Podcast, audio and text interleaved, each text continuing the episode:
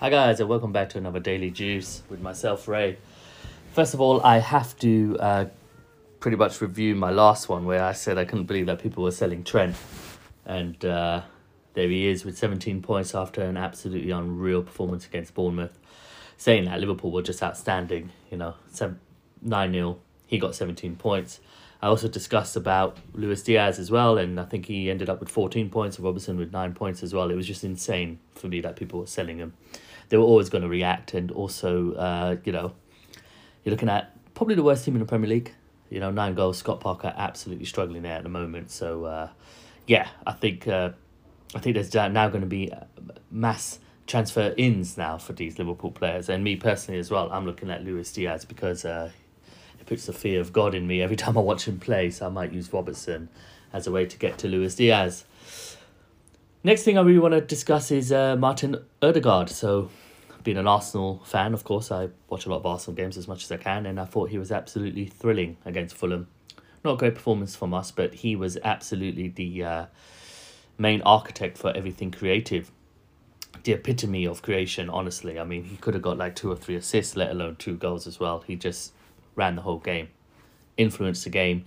Uh, that kind of uh, right central midfield, stroke right attacking mid positioning, he's just got down.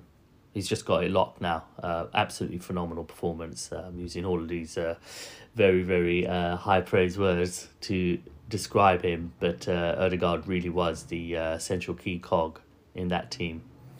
And when you look at the fixtures coming up for Arsenal, you know we have Villa, of course, and then we've got Manchester United away, Everton at home, Brentford away. Next four games could be a fantastic opportunity to get on to Odegaard, and it's also being proven by the amount of uh, managers who are getting him in at the moment. So, ahead of game week five, he's actually the fifth most transferred in player with over 300,000 transfers.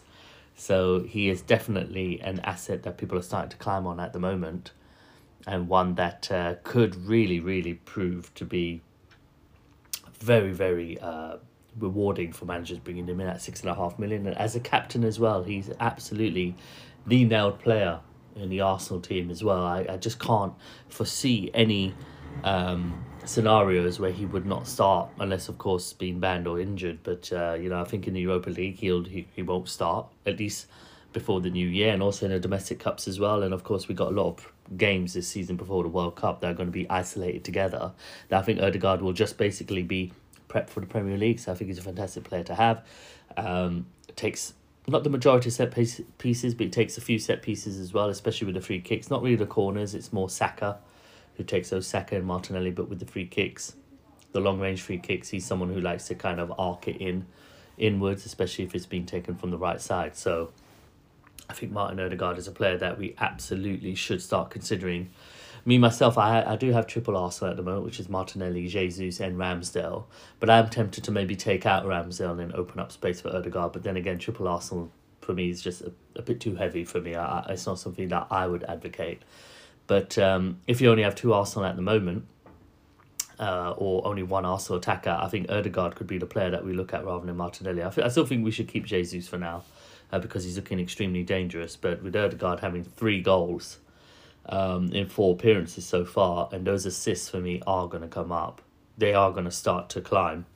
Uh, I think he's a fantastic asset that we should all consider. So thank you very much for that. Hope you enjoyed my daily juice. I'll be back with another one in a few days.